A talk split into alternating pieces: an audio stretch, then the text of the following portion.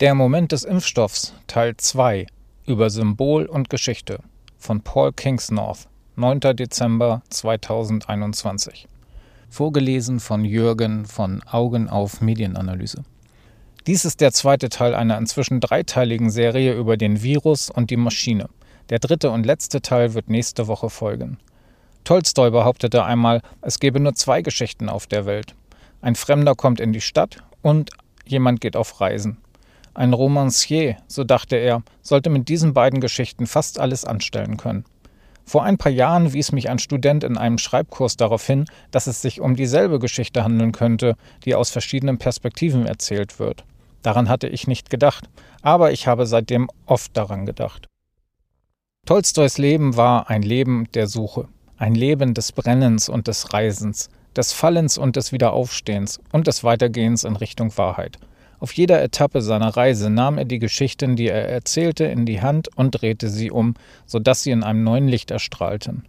Er untersuchte sie, um zu sehen, ob sie wahr waren oder nicht. Nenne die Dinge bei ihrem Namen, riet er sich 1851 in seinem Tagebuch. Der Ratschlag hat Bestand. Der Mensch ist ein Geschichtenerzähler. Das ist vielleicht das Merkmal, das uns am deutlichsten von unseren engsten tierischen Verwandten unterscheidet. Jeden Tag versuchen wir mit Hilfe von Erzählungen der verworrenen Realität und dem Leben als Mensch einen Sinn zu geben. Als Dugald Hein und ich vor einem Dutzend Jahren das Dark Mountain Manifesto unterschrieben, haben wir uns auf Geschichten konzentriert. Die Behauptung, die wir damals aufstellten und die sich seither bestätigt hat, lautet, dass unsere Kultur die falsche Geschichte über die Welt erzählt, die uns an den Rand einer Klippe führt. Diese Geschichte hat viele Varianten, religiöse und säkulare, wissenschaftliche, wirtschaftliche und mystische. Aber alle erzählen von der ursprünglichen Transzendenz der Menschheit über ihre tierischen Anfänge, von unserer zunehmenden Beherrschung einer Natur, zu der wir nicht mehr gehören, und von der glorreichen Zukunft des Überflusses und des Wohlstands, die folgen wird, wenn diese Beherrschung vollständig ist. Es ist die Geschichte von der zentralen Stellung des Menschen, einer Spezies, die dazu bestimmt ist, Herr über alles zu sein, was sie erforscht, ohne die Grenzen zu beachten, die für andere, geringere Kreaturen gelten. In seinem Online-Forum The Store bietet Philosoph Peter Limberg eine hegelanische Analyse der beiden widersprüchlichen Geschichten rund um Covid und wie sie aufeinandertreffen. Er nennt diese beiden Positionen Thesis und Antithesis und beschreibt die erste Position, die Thesis, folgendermaßen. Abriegelungen sind notwendig, um das Virus einzudämmen. Masken funktionieren und müssen vorgeschrieben werden. Impfstoffe sind sicher. Die Menschen sollen sich impfen lassen, um sich selbst und andere zu schützen. Und Impfpässe werden dazu beitragen, die Dinge schneller zu öffnen und diejenigen zu ermutigen, die noch zögern, sich impfen zu lassen. Diese These ist die Position des Establishments. Sie wird in Limbergs Worten von den etablierten Medien, NGOs, Universitäten, westlichen Regierungen und memetischen Stämmen auf der politischen Linken vertreten. Im Gegensatz dazu wird die Gegenposition, die Antithese, von einem Sammelsurium politischer Dissidenten la Couleur vertreten. Von Rechten bis Anarchisten, die sich aus unterschiedlichen Gründen um eine alternative Geschichte scharen. Abregelungen sind nicht notwendig. Masken funktionieren nicht. Die Sicherheit und Wirksamkeit der Impfstoffe werden überbewertet. Impfpässe werden nicht nur scheitern, sondern die Gesellschaft weiter segregieren. Und in naher Zukunft können wir mit einer giradianischen Sündenbockfunktion über die Ungeimpften rechnen. Mit anderen Worten, wir befinden uns am Abgrund eines rutschigen Hangs, der zu immer drakonischeren biopolitischen Kontrollmaßnahmen führt, deren Griff sich auch nach dem Ende der Pandemie kaum lockern wird. Man könnte die letzten zwei Jahre, etwas grob gesagt, als einen Kampf zwischen diesen beiden Geschichten betrachten. Bis zu einem gewissen Grad hängt es von ihren persönlichen Erfahrungen ab, welcher sie sich anschließen. Wenn zum Beispiel jemand, der Ihnen nahesteht, an Covid gestorben ist, werden Sie vielleicht mehr als ungeduldig mit Leuten, die die Wirksamkeit von Impfstoffen in Frage stellen oder sich gegen Abriegelungsmaßnahmen einsetzen. Andererseits, wenn Sie, wie ich, sechs Monate lang aus dem Leben eines Großteils ihrer Gesellschaft ausgeschlossen wurden, ohne dass es dafür einen wissenschaftlichen begründeten Grund gibt und ohne dass eine Debatte oder Zustimmung stattgefunden hätte, dann werden sie sich wahrscheinlich ebenso darüber aufregen, dass man ihnen sagt, sie sollen der Wissenschaft folgen oder darauf vertrauen, dass die Behörden mit ihren bürgerlichen Freiheiten vorsichtig umgehen. Beide Positionen scheinen aus ihrer jeweiligen Perspektive vernünftig zu sein. Aber sie sind zunehmend unmöglich miteinander zu vereinbaren. Und nach zwei Jahren sind wir einfach alle erschöpft. Dies ist ein narrativer Bruch. Und in den letzten Monaten scheint er sich zu beschleunigen. Die Antithese des Außenseiters scheint an Boden zu gewinnen und die These des Establishments an Unterstützung zu verlieren. Dies ist wahrscheinlich sowohl auf die zunehmende offensichtliche Unbeständigkeit eines Großteils der These zurückzuführen, insbesondere auf das Scheitern des Impfprogramms zur Beendigung der Pandemie, als auch auf die radikalen Zwangsmaßnahmen, die von ihren Befürwortern verfolgt werden. Impfmandate, grüne Pässe, Massenentlassungen, Abriegelung der ungeimpften, Covid-Internierungslager und eine finstere Sündenbock-Kampagne. All dies ist völlig beispiellos und wird mit wenig oder gar keiner Transparenz, Debatte oder Zustimmung verfolgt. Dies scheint in den Köpfen von immer mehr Menschen Zweifel zu sehen, die zuvor bereit waren, die These zu akzeptieren. In dem Maße, in dem sich dieser Prozess beschleunigt, in dem die Regierungen immer verzweifelter versuchen, eine große Zahl unwilliger Menschen zwangsweise zu impfen, während sie und ihre Verbündeten in den Medien versuchen, alternative Erzählungen und unangenehme Tatsachen zu unterdrücken, werden immer mehr Menschen, die die These unterstützt haben, das Geschehen beobachten und sich unwohl fühlen. Beachten Sie, dass dies nichts mit dem Impfstatus von irgendjemandem zu tun hat. Ob jemand geimpft ist oder nicht, ist eine ganz persönliche Angelegenheit.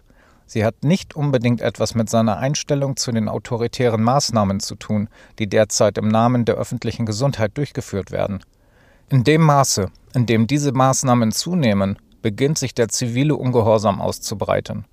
Wenn er sich weiter ausbreitet und wenn die Maßnahmen scheitern oder nicht durchgesetzt werden können, wird die Thesesgeschichte zu bröckeln beginnen. An diesem Punkt könnte alles passieren. Das ist die Macht von Geschichten. Eine Erzählung über die Welt ist immer ein Werkzeug, eine grobe Landkarte, mit der man sich in dem komplexen Gebiet der Realität zurechtfindet. Aber die Karte darf nicht mit dem Gebiet verwechselt werden. Wenn das passiert, bleibt man in seiner Geschichte stecken, und die Geschichte, und nicht die Realität, auf die sie verweist, beginnt das eigene Handeln zu diktieren. In seinem 2020 erschienenen Buch The Plague Story schlägt der australische Schriftsteller Simon Sheridan vor, dass die Reaktion des Establishments auf das, was er als Corona-Apokalypse bezeichnet, als Wiedergabe einer bereits bekannten Geschichte gesehen werden kann, der titelgebenden Pestgeschichte. Diese Geschichte, so Sheridan, ist so alt wie die Seuchen selbst, das heißt, sie ist ewig. Indem er die Struktur dieser Geschichte durch klassische Romane wie Daniel Defoe's Journal of the Plague Year oder Albert Camus' The Plague sowie durch zeitgenössische Hollywood-Katastrophenfilme wie Outbreak und Contagion zurückverfolgt, legt Sheridan nahe, dass es sich bei der Plug Story um eine bereits existierende Schablone handelt, die sich durch unser kulturelles Erbe in unseren Köpfen eingeprägt hat und die in unangemessener Weise auf die aktuelle Pandemie angewendet wurde. Im Westen kennt jeder Plague Story. Wir alle haben die Filme gesehen oder die Romane gelesen, in denen es um das furchterregende neue Virus geht, das aus einem, meist ausländischen, Labor entweicht und einen Großteil der Menschheit vernichtet, bis es einigen wenigen heldenhaften Außenseitern gelingt, es entweder mit Hilfe der Wissenschaft zu besiegen oder es mit Glück und Ausdauer zu überleben. Sheridan weist darauf hin, dass zu Beginn der Pandemie viele Regierungen versuchten, den öffentlichen Diskurs von diesem apokalyptischen Narrativ wegzulenken und eine andere Geschichte zu erzählen, die er als Grippegeschichte bezeichnet, dass es sich bei Covid um eine neuartige und potenziell böse grippeähnliche Krankheit handele, die aber durch Herdenimmunität, vernünftige Gesundheitsmaßnahmen und den gesunden Menschenverstand des Einzelnen überwunden werden könnte. Der Versuch war jedoch zum Scheitern verurteilt, da der Druck der sensationslüsternen Medien und einer ängstlichen Öffentlichkeit, die durch verschiedene statistische Prognosen über eine drohende Katastrophe, die sich später als falsch herausstellten, angestachelt wurden, sie in die Schablonen der Pestgeschichte trieb. Wir begannen den Weg in die Pestgeschichte, als das Frühwarnsystem der WHO im Januar 2020 ausfiel. Als die westlichen Regierungen im März den Notstand ausriefen, begannen wir wirklich mit der Seuchengeschichte. Zum Zeitpunkt des Verfassens dieses Artikels befinden wir uns immer noch mitten in der Seuchengeschichte und wissen nicht, wie wir aus ihr herauskommen. Wie wir letztendlich aus der Geschichte herauskommen, ist zu diesem Zeitpunkt nur eine Vermutung, aber solange wir das nicht wissen, werden wir in der Schwebe bleiben. Das liegt daran, dass Gesellschaften von Geschichten leben, nicht von Fakten, nicht von Wissenschaft, nicht von Risikoanalysen. Beachten Sie, dass die Seuche oder der Ausbruch oder das Virus oder die Pandemie oder welches Wort wir auch immer wählen, sich von der Geschichte unterscheidet, die wir darüber erzählen. Sheridan will damit sagen, dass die Covid-Pandemie von den meisten Menschen von Anfang an als eine Version der Pestgeschichte angesehen wurde und deshalb müssen wir diese Geschichte bis zu ihrem Ende durchspielen. Sobald die Pestgeschichte zur offiziellen Interpretation des Corona-Ereignisses wurde, erwarteten die Menschen, dass die Elemente der Geschichte erfüllt würden. Es mussten Quarantänen verhängt werden. Menschen, die gegen die Regeln verstoßen, müssen angeprangert werden. Die Experten mussten zur Rettung kommen. All diese Dinge wurden notwendig, weil sie durch die Struktur der Geschichte impliziert sind. Aus diesem Grund müssen wir jetzt einen Impfstoff haben, denn das ist ein sehr wichtiger Teil der modernen Pestgeschichte. Derzeit haben wir ein Loch in Form eines Impfstoffs, das gefüllt werden muss. Sheridans Plug Story ist wie Limbergs Thesis-Antithesis-Split ein Versuch zu erklären, wie die Pandemie von so vielen Menschen so unterschiedlich gesehen wird und wie dies wiederum zu einem Zusammenbruch der Kommunikation auf der intimsten Ebene führen kann. Sheridan fasst eine Erfahrung in Worte, die die meisten von uns in den letzten zwei Jahren irgendwann oder an vielen Stellen gemacht haben müssen. Wenn Sie, so wie ich, einige sehr ungewöhnliche Gespräche mit Menschen über das Corona-Ereignis geführt haben, dann liegt das mit ziemlicher Sicherheit daran, dass Sie sich über diese Stichhaltigkeit der Seuchengeschichte nicht einig sind.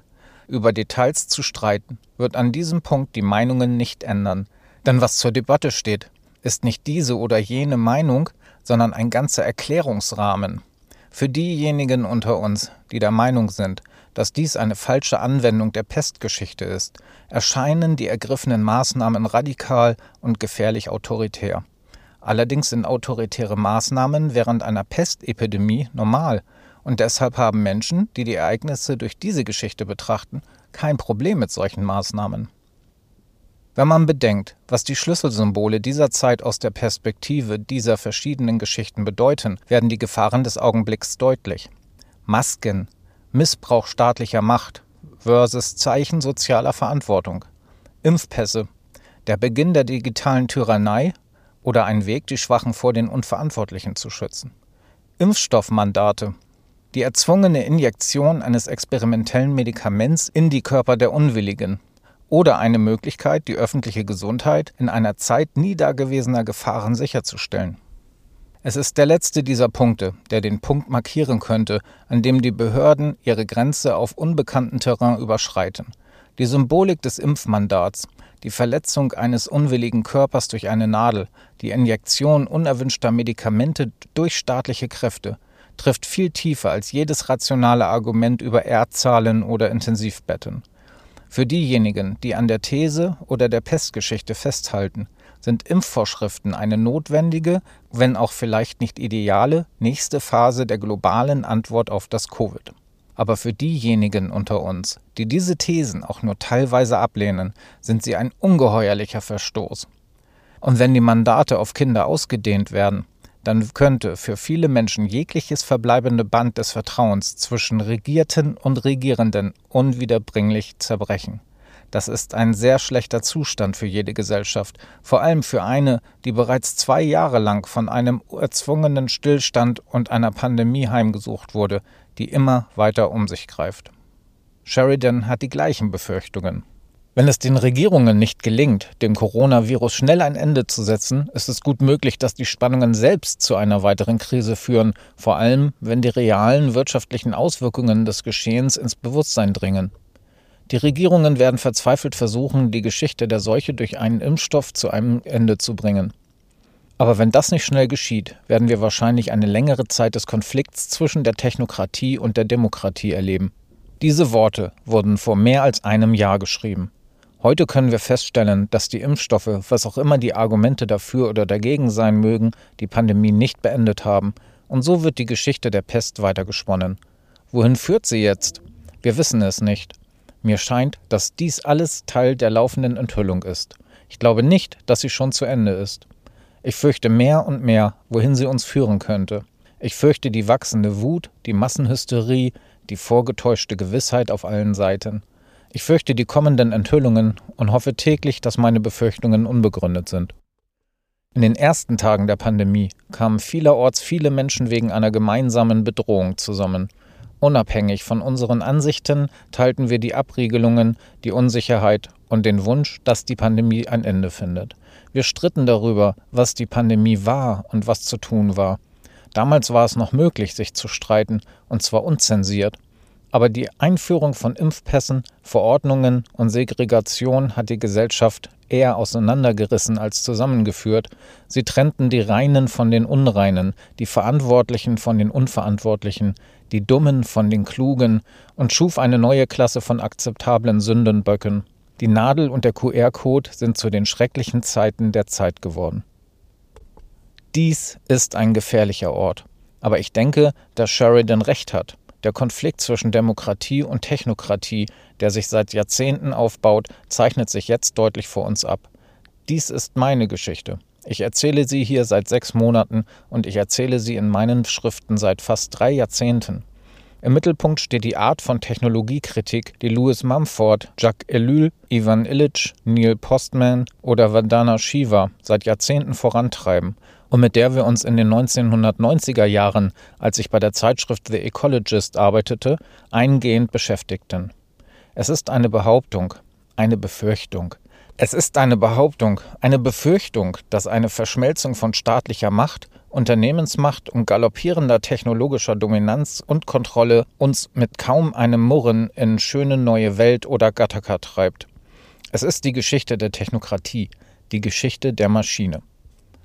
Im Jahr 2021 hat sich diese Geschichte mit der Geschichte des Virus verflochten und Huckepack genommen, wobei die Pandemie dazu dient, eine bereits bestehende Entwicklung zu beschleunigen.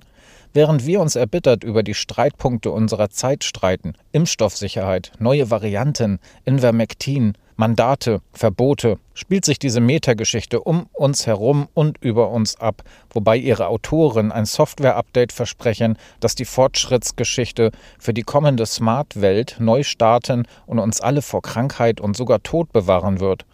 Darüber werde ich das nächste Mal und im dritten und letzten Teil dieser Serie mehr schreiben.